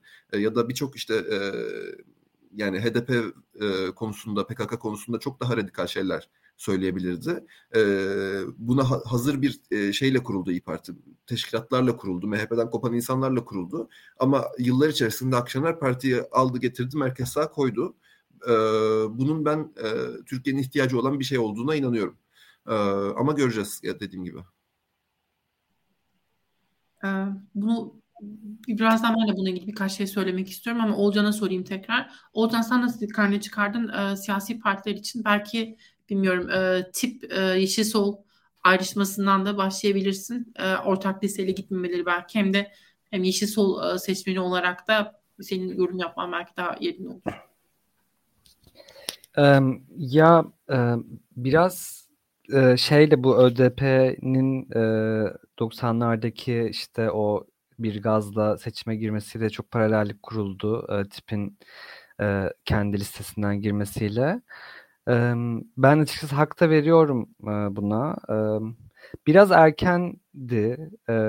Yani şimdi şu an anketlerde de genelde böyle yüzde iki, yüzde üç, yüzde bir arasında oynuyor tipin şeyleri, oyları ve şimdi bu seviyelerdeki oylarda şey çok önemli. Yani o hata payı yüzde iki aşağı yukarı bile koysan yani yüzde biri bile çok şey fark ettiriyor o, o seviyelerde. Bence e, bir risk e, aldılar. E, bir yandan e, bu riskleri e, alması anlaşılır. Hani biraz daha kendi özgün siyasetini yaratmak ve kendi gücünü görmek istiyor vesaire. E, ama önümüzde gerçekten önemli bir e, seçim var. E, yani e, AKP'nin tekrar e, kazanması e, durumunda olabilecek şeyleri hepimiz zaten biliyoruz. Bir yandan da hani kendi kendime şey de diyorum yani AKP'yi kaybettirmek üzerinden de bu kadar da herkesi hani bir siyasetsizliğe itmek de doğru değil. Herkes bir şekilde kendi fikrini ve politik görüşünü yansıtacak ve bunun çizgisinde de siyaset üretecek vesaire diye.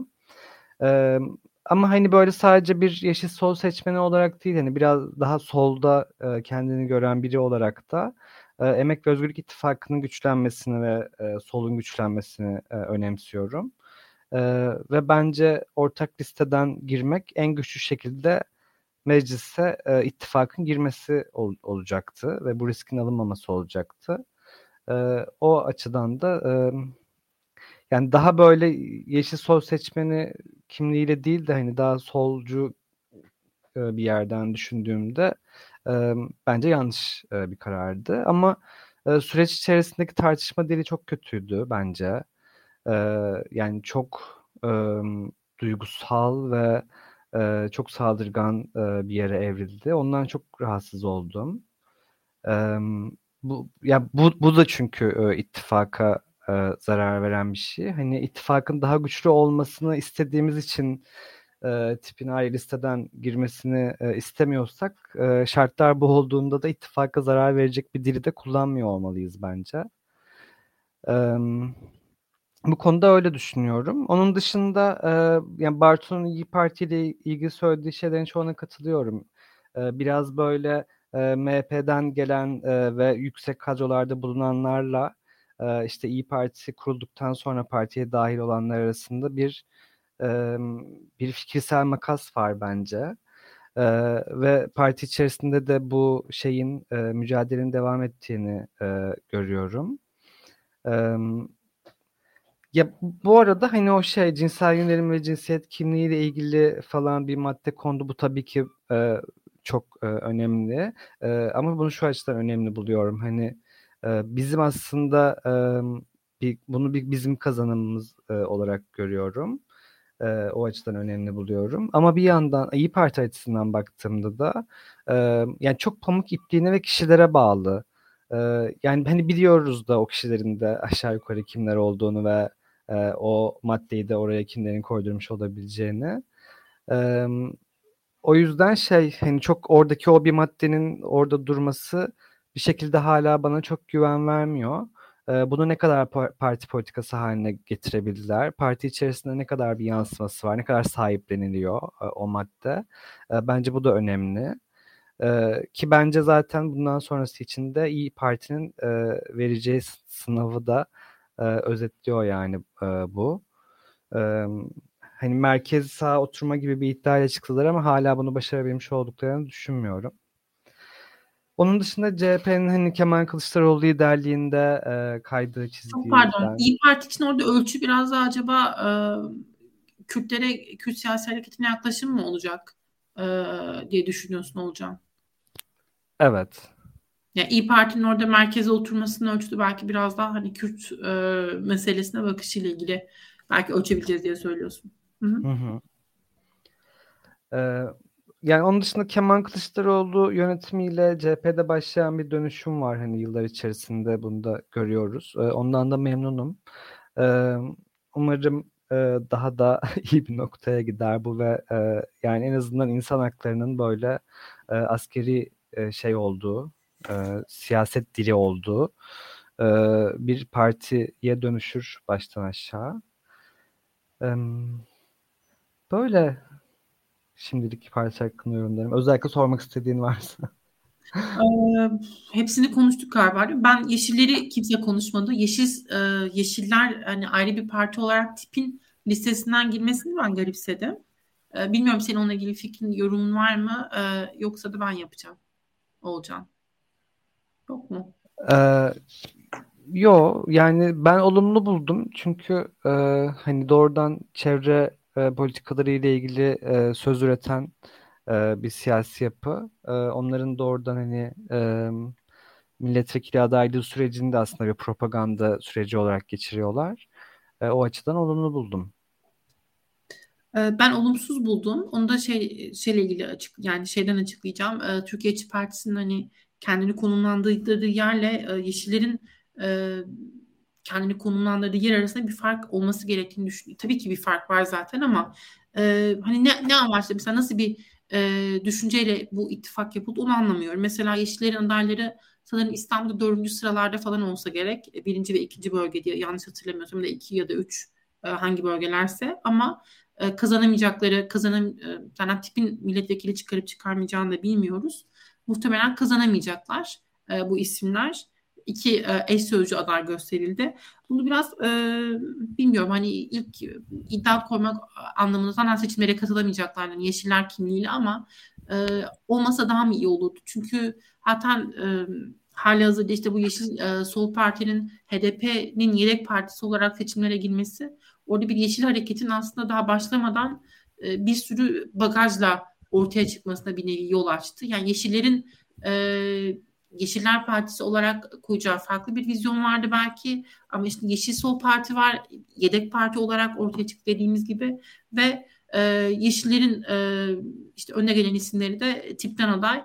Bu da böyle bir tabii öyle bir seçim sistemi ve öyle bir atmosfer ki buna mı takıldım derseniz de evet e, saçmalıyorum da diyebiliriz. Ama hani benim kendi adıma Yeşillerin geleceği olduğunu düşündüğüm için yani özellikle iklim krizi ben çok daha fazla konuşacağımızı göz önünde bulundurunca not, not düşmek için onu söylemek istedim. E, tiple ilgili tabii benim de bir sürü eleştirdim. Hani işte ortak liseden e, girmemeleriyle ilgili vesaire. Orada da işte e, barınma kriziyle ilgili çok doğru söylemleri varken onu böyle başka söylemlerin erittiğini düşünüyorum. Başka bir e, atmosferde e, tartıştılar. Oysa ki o barınma krizi gündeminden hareketle konuşulabilecek çok fazla şey vardı ama e, bunu başaramamış oldular diye düşünüyorum. Çok fazla e, şeyle zaman kaybedildi.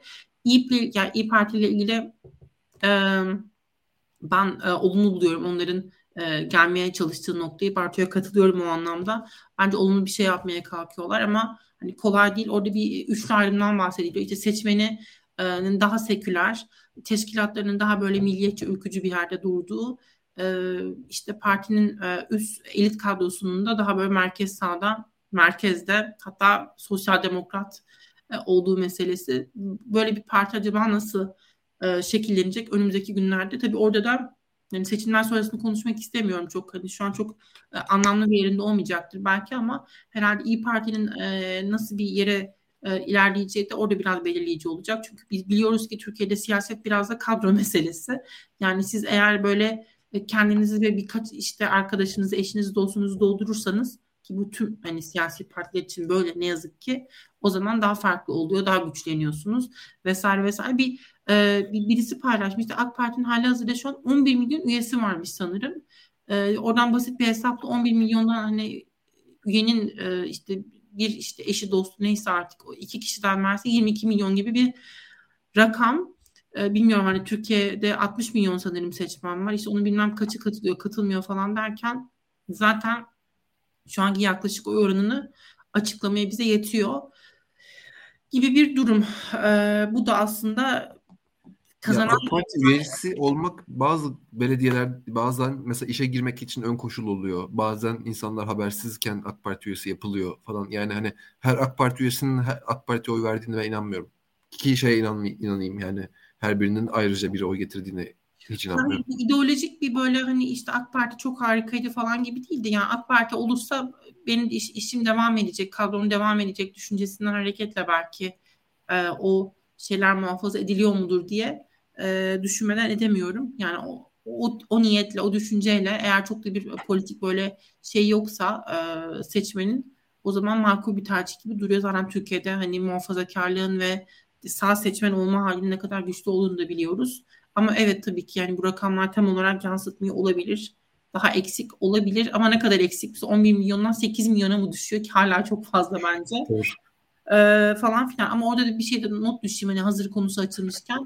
Tabii bunu her zaman söylüyorum. Nazi dönemiyle hani Türkiye'nin şu dönemini ya da başka otoriter ülkelerdeki durumları karşılaştırmak doğru değil. Bu Nazi dönemini küçümsemek olur kesinlikle. Ama oradan hani e, anlaşılması gereken bir ders varsa o da şu bu parti üyeliği meselesi. Orada da hani Almanya'da da Nazi Partisi'ne e, üye olmak, işte bu Nasyonel Sosyalist Parti üye olma meselesi. Yani e, bunun hani nasıl e, sonrasında değerlendirildiği meselesi, bu insanlarla nasıl hani mücadele edildiği ve tırnak içinde e, bu insanlara nasıl tekrar topluma kazandırıldığı meselesi. Bunlar önemli konular ama bunlar seçimden sonrasında gündemi ve önce seçimleri kazanmamız lazım. Ve artık böyle son soruya gelebilirim diye düşünüyorum. Ee, ya da yok bir dakika son soru değil. Çok hızlı hemen bir tur döneyim sonra son soruya geçeyim. Ee, döneceğim tur da şu. Muharrem İnce ile seçimlerden e, yarıştan e, çekilmeli mi diye sorayım. Bartu hemen sen cevap verir misin? Ya bence Muharrem İnce kendisi açısından olaya bakıyorum çekilmeli. Ee, Sinan Oğan da çekilmemeli. Çünkü Sinan Oğan e, bir ideolojik tavır ortaya koyuyor. Milliyetçiyim ben diyor, Türk milliyetçisiyim diyor. İşte Hüdapar'dan rahatsız olan MHP'li kardeşlerim, işte HDP desteğinden rahatsız olan İyi Partili kardeşlerim siz bana oy verin diyor. Bu çok tutarlı bir çizgi. Yani beğeniriz beğenmeyiz ama e, orada bir duruş var ve o bazı insanlar tarafından da e, destek görüyor ve bu e, bence şey e, nasıl diyeyim niye çekilsin ki yani e, hakkıdır ve çekilmemeli ve bize şeyi göstermeli Türkiye'de gerçekten bu, buna inanan kaç insan var yani biz bunu göreceğiz sonuçta e, seçimin sonucunda. O, orada ben hani e, Sinan Oğan'a çekil baskısı yapılmasını çok anlamlı bulmuyorum. E, ama Muharrem İnce'nin yani Sinan Oğan'ın kendi kişisel e, siyasi kariyeri geleceği için de çekilmemesinin daha mantıklı olduğunu düşünüyorum. Çünkü zaten kazanmaya çok oynamıyor. Yani MHP Genel Başkanlığı'na oynadığını söylüyor e, yakın gelecekte. E, ve bu aslında şu an alacağı oy onun ya MHP Genel Başkanlığı'nın en güçlü adayı yapacak ya da yapmayacak. Yani e, dolayısıyla orada bir şey görmüyorum. Tutarsızlık görmüyorum. Ama Muharrem İnce e, kendisinin siyasi kariyerinden sorumlu bir danışman olsaydım ona ben kesinlikle seçimden çekilmesini tavsiye ederdim. Çünkü yani Kemal Kılıçdaroğlu yani Muharrem İnce'nin potansiyel seçmenleri zaten e, Erdoğan'a çok uzak olan insanlar e, ve CHP'ye çok yakın olan insanlar. Zaten kendisi CHP'nin adayıydı daha yeni. E, yani orada şu bir gerçek. Muharrem İnce e, Kemal Kılıçdaroğlu'nun hükümeti kurulduğunda içinde bunun Saadet Partisi, Deva Partisi, İyi Parti bir sürü farklı görüşten e, çoğu muhafazakar e, ittifak orta şey iktidar ortakları olacak. Ve orada e, Kemalist tıp nasıl tipe sosyalist sol bir e, muhalefet alanı açılacaksa orada bir de bir, bir de Kemalist alan açılacak. Çünkü e, Kemalist Atatürkçü böyle e, o söyleme e, nasıl diyeyim o söylem iktidarda olmayacak. Bugünkü Millet İttifakı'nın yapısı itibariyle. Dolayısıyla siz Kemalist bir çizgide Kılıçdaroğlu'na çok sert muhalefet edip ciddi bir destek alabilirsiniz. Ciddi bir desteği bulabilirsiniz. O zaman baraj sorununuz da kalmaz. Başbakanlığa da oynarsınız, Cumhurbaşkanı da oynarsınız. Yani kendinize çok büyük bir alan açmış olursunuz. Ama siz bugün e, insanlar Tayyip Erdoğan'dan ve Erdoğan'ın kurduğu rejimden e, kurtulmaya çalışırken Tayyip Erdoğan'a yarayacak hareketler yaparsanız yarın bir gün denklem nasıl değişirse değişsin. E, bugün e, kendinizi nefret ettirdiğiniz insanlar size dönüp destek olmazlar. E, yani kendi siyasi geleceğini düşünüyorsa bu yarıştan çekilmeli. Hala aynı şeyi düş söylemeye devam ediyorum. İlk yani bu konu da her zaman. Niye bu kadar ısrarcı olduğunu da anlamıyorum. Yani kendi seçmenleri bile şu an ondan vazgeçiyor. Eridiği gözüküyor. E, çünkü yani ona verilen oylar protesto niteliği taşıyor şeyi protesto etmek yani siyaset kurumunun kendisini protesto etmek, iktidarı da protesto etmek, muhalefeti de. E, ama potansiyel olarak yani e, muhalefete daha yakın insanlar olduğu için çoğu da seçim yaklaştıkça bu protesto halinden ya bari ne olacak bu kadar sene oy verdik bir daha verelim Kılıçdaroğlu'na da bitsin bu iş ilk turda moduna insanlar bence kendiliğinden sıfır e, propagandayla bile insanlar bu çizgiye geliyorlar. Biraz düşününce seçim yaklaştıkça. E, dolayısıyla kendisi için hayırlı olacak şeyin çekilmesi olduğunu düşünüyorum. Olcan sen ne dersin? Çekilsinler mi? Çok kısa alayım. Ee, yani gönlüm tabii ki çekilsinler diyor. Ee, çok açık ki ama e, bir yandan da şey yani Muharrem İnce böyle şey son dönemde bir, bir karşıtlık üzerinden kendini kurma özellikle internette çok yayılan bir kültür bu. Çok çabuk yayılan ee, ve siyasette de yansımaları var e, sürekli nefret, karşıtlık, tiksinme falan gibi duygular üzerinden örgütleniyor. O yüzden ben e, Muharrem İnce de bunun çok e, şey bir temsil örneği yani. E, en son örneklerinden biri. E, onun sandıkta yenilmesini e, ve tarihe karışıp gitmesini e, o yenilgiyle birlikte çok isterim açıkçası. Abdullah sen ne dersin? Bu kampanya süreci başlamadan önce Muharrem İnce çekilmeli mi sorusuna hepimiz evet diyorduk yani. Ben de bunu çok istiyordum ilk turda sağlıklı bir şekilde bitsin diye. Ama şu an gelinen noktada bunun çok da doğru olduğunu düşünmüyorum. Yani Muharrem İnce o kadar kirli bir siyaseti temsil ediyor ki şu an Türkiye'de. Ve hakikaten siyaset nasıl etik ve ahlak dışı bir şekilde yapılabilir bunu gösteriyor ki e, Olcan'ın da dediği gibi bu siyaset tarzında Muharrem İnce ile birlikte seçimlerden sonra tarihe gömülmesini istiyorum artık. Ve şu an Muharrem İnce'nin çekildiği bir senaryoda muhtemelen bundan sonraki 5 yıl boyunca benim sayemde kazandığınız edebiyatı dinleyeceğiz. Ve sürekli Muharrem İnce'den gelen taleplerle uğraşmak zorunda kalacak muhalefet. Ve o yüzden hiç sağlıklı bir e, ortamda olmayacaktır. O yüzden kendisini ilk turda e, uğurlamış oluruz diye umut ediyorum ben de. Adadan yolcu etmiş oluruz ben. Aynen. Muharrem, Muharrem İnce ile e, Sinan Oğan'ı ayırmak gerektiğini düşünüyorum ben. Hani oy e, aldıkları yer anlamında. E, ama hani araştırmalar gösteriyor ki Muharrem İnce noktasında da yani hem CHP'den hem e, AK Parti'den eşit oranda oy alabiliyor gibi duruyormuş e, deniyor. E, ama hani Muharrem İnce'nin olmadığı bir seçimde acaba e, bu oy nasıl dağılırdı meselesi. Bu da bir soru işareti. Benim düşüncem böyle son bir haftaya geldiğimizde hala Muharrem İnce'ye oy verebilecek motivasyonu bulan bir seçmen bilmiyorum kazanılabilen bir seçmen midir yoksa hani kayıp mıdır zaten hiç olmamış mıdır hiç bizimle değil midir hiç e, başından beri düşünmüyor değilim. Hani nasıl bir önceliği vardır hani Muharrem İnce'ye kazanamayacak bir kişiye oy vermekle ilgili. Tabii hani seçimin o kadar böyle başa baş geçeceğini düşünüyoruz ki özellikle birinci turu kazanıp kazanmama anlamında bence orada çok küçük e, rakamlar bile önemli rol oynayabilir ve hani, Muharrem İnce'nin orada e, çekilmemiş olmasının böyle bir olumsuz sonuca yol açması bilmiyorum hani onun siyasi kariyerini zaten bitirecektir ki bence artık öyle bir kariyer yok. Ee, ya bilmiyorum hani tabii Türkiye'de böyle bir şey söylemek de mümkün değil. Hani kimler kimler ne dönüşler yaptı, nasıl tekrar aramıza katıldı, böyle e, nasıl ağırladık onları, nasıl e, baş üstüne koyduk. O yüzden hani zor biraz bunu söylemek ama bilmiyorum nasıl toparlar e, yani soru işareti koyalım ki ha, yani şöyle bir şey söyledim hatta seçim gecesi geçen seçimlerde seçim gecesi ortada olmadığında herkes onun siyasi kariyerinin bittiğini düşünüyordu aslında ama ona rağmen 5 e, sene sonra tekrar var olup yani bütün bu sanki hiç olmamış gibi tekrar bir sürü insanın ilgisini çekti. Tabii ne kadar oy alacağını bilmiyoruz ama bu ilgiyi çekip tekrar bir oradan bir e, şey yaratmayı başarması ama herhalde bilmiyorum yani. Gerçi biz e, Erdoğan'ın da oyunu açıklayamıyoruz e, bir noktada ama oluyor demek ki Türkiye seçmeni, Türk seçmeni e, en doğrusunu bilir. E, demokrasi kültürü vardır, yıllardır oy verir zaten. İrfanı da vardır e, ve yüzyıllık devlet hakkının da olduğunu hep söyleriz zaten. E, halk da e, demokratik tercihte bulunacak elbette. Ve son soru nihayet seçimlerin kazanılmasının aslında hem böyle kendiniz bireysel yaşamlarınızda hem ülke hem dünya için anlamını sorayım ve böyle kapatalım e, yayını. Bartu senle başlayalım. Nasıl bir anlamı ben, var? Hani Türkiye için anlamını aslında hepimiz şey biliyoruz ya az çok biliyoruz. Tamam hani uzun uzun cevap vermeyeyim ama dünya için bence şöyle bir anlamı var. Yani e, bu seçimli otoriter rejimler denen e, rejim tipinin en iyi örneklerinden birini Türkiye oluşturuyor maalesef. Ve hani evet seçimler var bir demokrasi kültürü işliyor. Ee, bir noktada biz demokrasi demokratik yollarla hükümeti değiştirebileceğimize inanıyoruz. Ama bir yandan da bu demokratik yollarla seçilen hükümet çok antidemokratik bir sistem kurdu burada.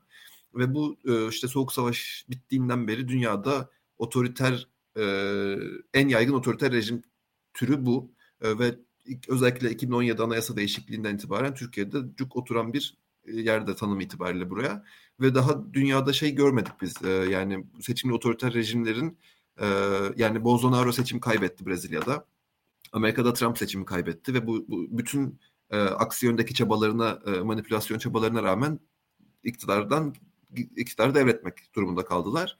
Ama bu ülkelerde demokrasi e, nasıl diyeyim otoriter rejim kendini çok kurumsallaştıramamıştı. Yasal değişikliklerle e, kendini sağlama almamıştı. Bürokrasi de belki istediği kadar kadrolaşmamıştı.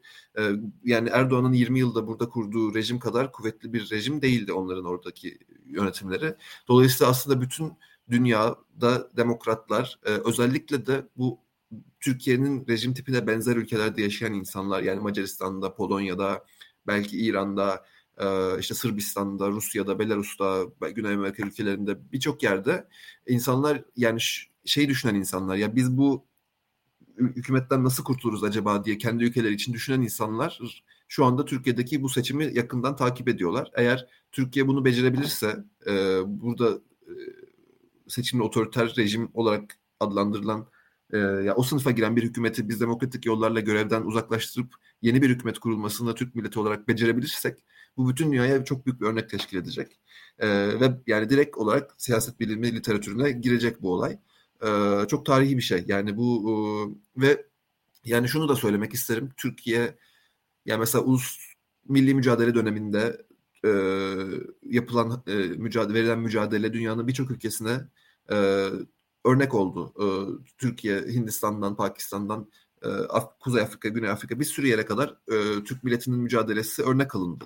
E, daha sonra işte biz mesela çok partili hayata geçerken e, Türkiye'nin çok partili hayata geçmiş olması birçok ülke için özellikle de çoğunluğu Müslüman olan ülkeler için bir örnek teşkil etti. Yani Türkiye tarihte zaman zaman önemli kırılma anlarında böyle hakikaten trendleri belirleye tarihteki akışı belirleyebilen ülkelerden bir tanesi oldu. Olmuş yani. Ee, ve bunu böyle tarihle övünmek için anlatmıyorum aslında. Bu hakikaten bu topraklarda becerilebilen bir şey. Ee, ve bu cesaret bulmak için aslında biraz anlatıyorum. Buna gerçekten inanıyorum ve bunun başarılabileceğini düşünüyorum. Ve o zaman da işte bundan 5 yıl sonra, 10 yıl sonra, belki 50 yıl sonra ya bir dönem dünyada böyle bir trend vardı. İşte seçilmiş otoriter rejimler dünyanın sayısı çok artmıştı. Ama Türkiye'deki işte seçimle başlayan bir trend sonucunda bu hükümetlerin sayısı azaldı diye bir anlatı olabilir. Niye olmasın?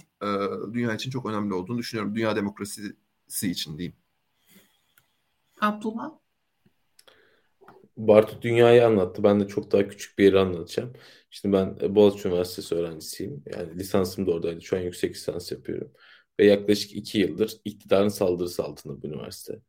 Ee, hiçbir suçlama olmadan görevden atılan akademisyenler, işte polis e, şiddetiyle gözaltına alınıp e, içeriye atılan kimi günlerce e, serbest bırakılmayan öğrenciler, kad okula iktidara yakın böyle yandaş akrabaların e, bazı hem idari hem akademik pozisyonlara atanması gibi Boğaziçi Üniversitesi şu an iktidarın Türkiye'deki böyle bağımsız hareket edebilen e, laik, demokratik, kapsayıcı, birlikte yaşama kültürünü e, örnek alan ve bunu da aslında Türkiye'de hayata geçiren e, bir kurumu ele geçirme projesi. Ve mesela şu an bu okulun kaderi bu seçime bağlı. Yani 14 Mayıs'ta yeniden Cumhur İttifakı kazanırsa ve Erdoğan kazanırsa mesela Boğaziçi Üniversitesi diye bir yer olmayacak artık. Yani orası şu an iktidarın güdümündeki e, 2000'li yıllardan sonra açılmış bir dershane e, üniversitesi haline dönüştürülen hiçbir e, fikri özgürlüğün, tartışma özgürlüğün olmadığı, hiçbir farklı rengin, sesin olmadığı çok kimliksiz işte iktidarın şu an Türkiye'yi sunduğu bu karanlık zihniyetin e, bir örneği olacak. Ama öte yandan Boğaziçi'nde yeniden e, çiçekler açacak, baharlar gelecek. E, görevden uzaklaştırılan akademisyenler geri dönecekler. Haksız bir şekilde okula e, kadrolaştırılan, sokulan herkes tabii ki ob- objektif değerlendirmelerin ardından geri gönderilecekler. Ve Boğaziçi'nde herkes yine özgürce, barışçıl bir şekilde yaşamaya devam ediyor olacak. Yani benim hayatımı en yakından, en derinden etkileyecek. Yani direkt 15 Mayıs'ta e, somut bir şekilde göreceğim değişiklik bu olacak. Ve bunu gerçekten çok istiyorum. Hem arkadaşlarım hem oradaki hocalarım için çok istiyorum bunu. Ben de daha küçük bir yerden o zaman e, bir e, kısaca belki şeyi söyleyebilirim. Yani Erdoğan'ın kaybettiği e, gün artık 15 Mayıs sabahı falan böyle çevreme, eşe dosta yani ben Almanya'dayım, Köln'deyim. E, böyle gururlanarak yani buradaki işte insanlara evet Türkiye'de bakın ciddi bir demokratik e, damar var. İnsanlar e, baskı altında yaşamak istemiyorlar ve Türkiye'nin büyük çoğunluğu Erdoğan'ı desteklemiyor aslında diyebilmeyi böyle çok istiyorum. Ee, beni herhalde çok mutlu ederdi. Ve muhtemelen insanlar hani çoğu insan beklemiyor. Böyle Türkiye ile çok ilgilenmeyen insanlar için Türkiye'de seçimlerin olup olmadığı bile ayrı bir mesele. Kimisi Rusya'da sanki yapılanlarmış, yapılan seçimlermiş gibi Türkiye'de yapılan seçimlerin e, aynı olduğunu falan söyleyenler oldu. E, tabii açıklamak zor. E, ama böyle bir şey olursa bu bütün Avrupa basının manşetlerini süsleyecektir muhtemelen ve herkesin dikkatini çekecektir ve çok öyle bir karikatür vardı ya Erdoğan başlatmak için bekleyen Avrupalı editörler diye böyle bekleyen editörler masada. Çok var var yani muhtemelen vardır ve ciddi gündem olur diye düşünüyorum. Ciddi konuşulur. Hele zaten Almanya gibi bir yerde e, sürekli konuşulur. Burada her şey yani Türkiye'de olan öten her şey e, yani sürekli tartışıldığı için zaten herhalde böyle bir değişim ciddi anlamda tartışılır ve beklenmediği için de aslında. Çünkü dediğim gibi birçok insan için e, Erdoğan gitmez. Hatta kaybetse de gitmez gibi bir tavır var ne yazık ki. Çok yanlış bir tavır. E, ama böyle bir değişiklik olur. E, Abdullah Boğaziçi örneğini düşününce benim aklıma bu geldi. Ve e, Türkiye'deki üniversitelerin kalitesi tabii. Yani e, o zaten bambaşka bir konu. E, ama muhtemelen ciddi bir düzenleme yaşayacağız. Hem de çok hızlı yaşayacağız diye ben de düşünmüyor değilim. E, dünyadaki etkileri konusunda da Bartu gerçekten çok güzel açıkladı. Yani e, bilmiyorum hani daha başka nasıl ifade edebiliriz bunu. Gerçekten e, böyle bir değeri var Türkiye'deki seçimlerin. Türkiye'nin e, bu 20 yıllık iktidar döneminde bu hükümetin temsil ettiği değerler ve muhalefetin temsil ettiği değerler arasında işin hani e, tırnak içinde garip yanı hem Kemal Kılıçdaroğlu'nun o temsil ettiği background, o temsil ettiği background'ın kazanması, üstelik hani her ne kadar biz konuşsak da 6 e, bir dakika kaç cumhurbaşkanı 7, 7 tane cumhurbaşkanı yardımcılı bir e, sistem. E, 6 partili bir koalisyon. İnsanlar buna da oy vermiş olacaklar bir nevi. E, bu da inanılmaz aslında değerli. Yani insanlar gerçekten uzlaşmayı ve e, bir arada yaşamayı önemsiyorlar da diyebiliyor olacağız belki her ne kadar böyle yarı yarıya bir oran olsa da ve Olcan geri dönmeyi başardı. Bence bu soruyu en çok da senin cevaplaman doğru olur. Senin için e, Türkiye için ve dünya ya, için seçimleri um, kazanmamızın şöyle, nasıl bir anlamı var sence? Bir anlamı LGBT... Um, ya şimdi önümüze konulan e, iki seçenek de e, pek doyurucu değil Hı-hı. ama e, birbiriyle aynı da değiller. E, o yüzden aralarındaki farkı önce bir tespit etmek gerekiyor. E, yani şu an iktidar cephesinin e, örgütlediği LGBT artı karşıtlığı, özellikle toplumsal cinsiyet karşıtlığı üzerinden e, ürettiği söylemler çok ürkütücü ve e, bunun bizi e, götüreceği yer de e, hani zaten doğrudan biz kendi yaşamlarımızda bunun karşılığında ama bir makbul aile tanımı üzerinden e, pek çoğumuzun aslında hak ve özgürlüklerinin e, ortadan kaldırıldığı bir Türkiye'ye doğru bizi hızlıca götürüyor olacak. E, diğer tarafta da yani en son işte bu İmamoğlu'nun Mansur Yavaş'ın açıklamaları çok kötüydü. E, yani böyle şey eşcinselliği bir hakaret olarak kullanmak, e, hangimiz daha saf heteroseksüel yarışına girmek, işte bu seks kasetleri üzerinden dönen muhabbetler de çok kötü. E, ama mesela bu biraz daha toplum içerisinde yaygın olarak bulunan e, bir homofobi biçimi ve biz zaten hani LGBT hareketi olarak da e, yani 10 yıllardır bununla e, mücadele ediyoruz. E, biraz böyle iktidar cephesinin yarattığı işte LGBT artı karşıtlığının e, bu döneme özgü bazı e, yanları olduğunu e, ve kötü tarafları olduğunu düşünüyorum. Dolayısıyla aslında muhalefetin kazanmaktan çok iktidarın kaybetmesi bizim için bir anlam taşıyor olacak.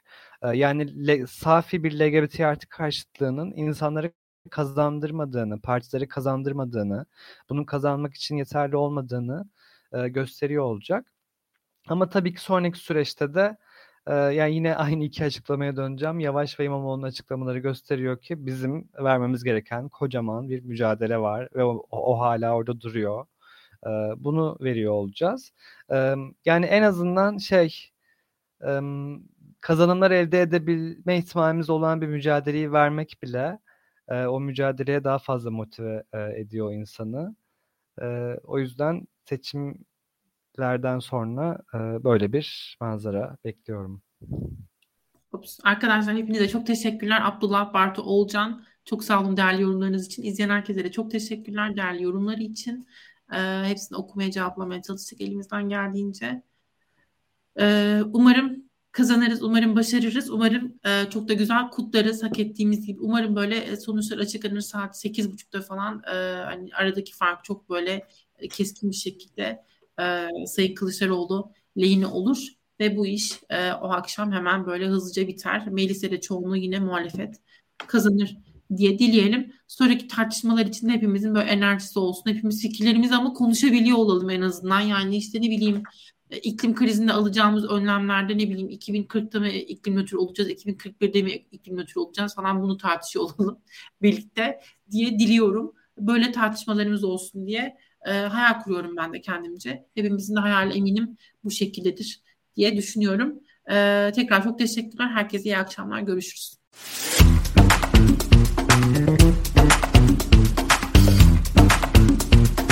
Mm-hmm.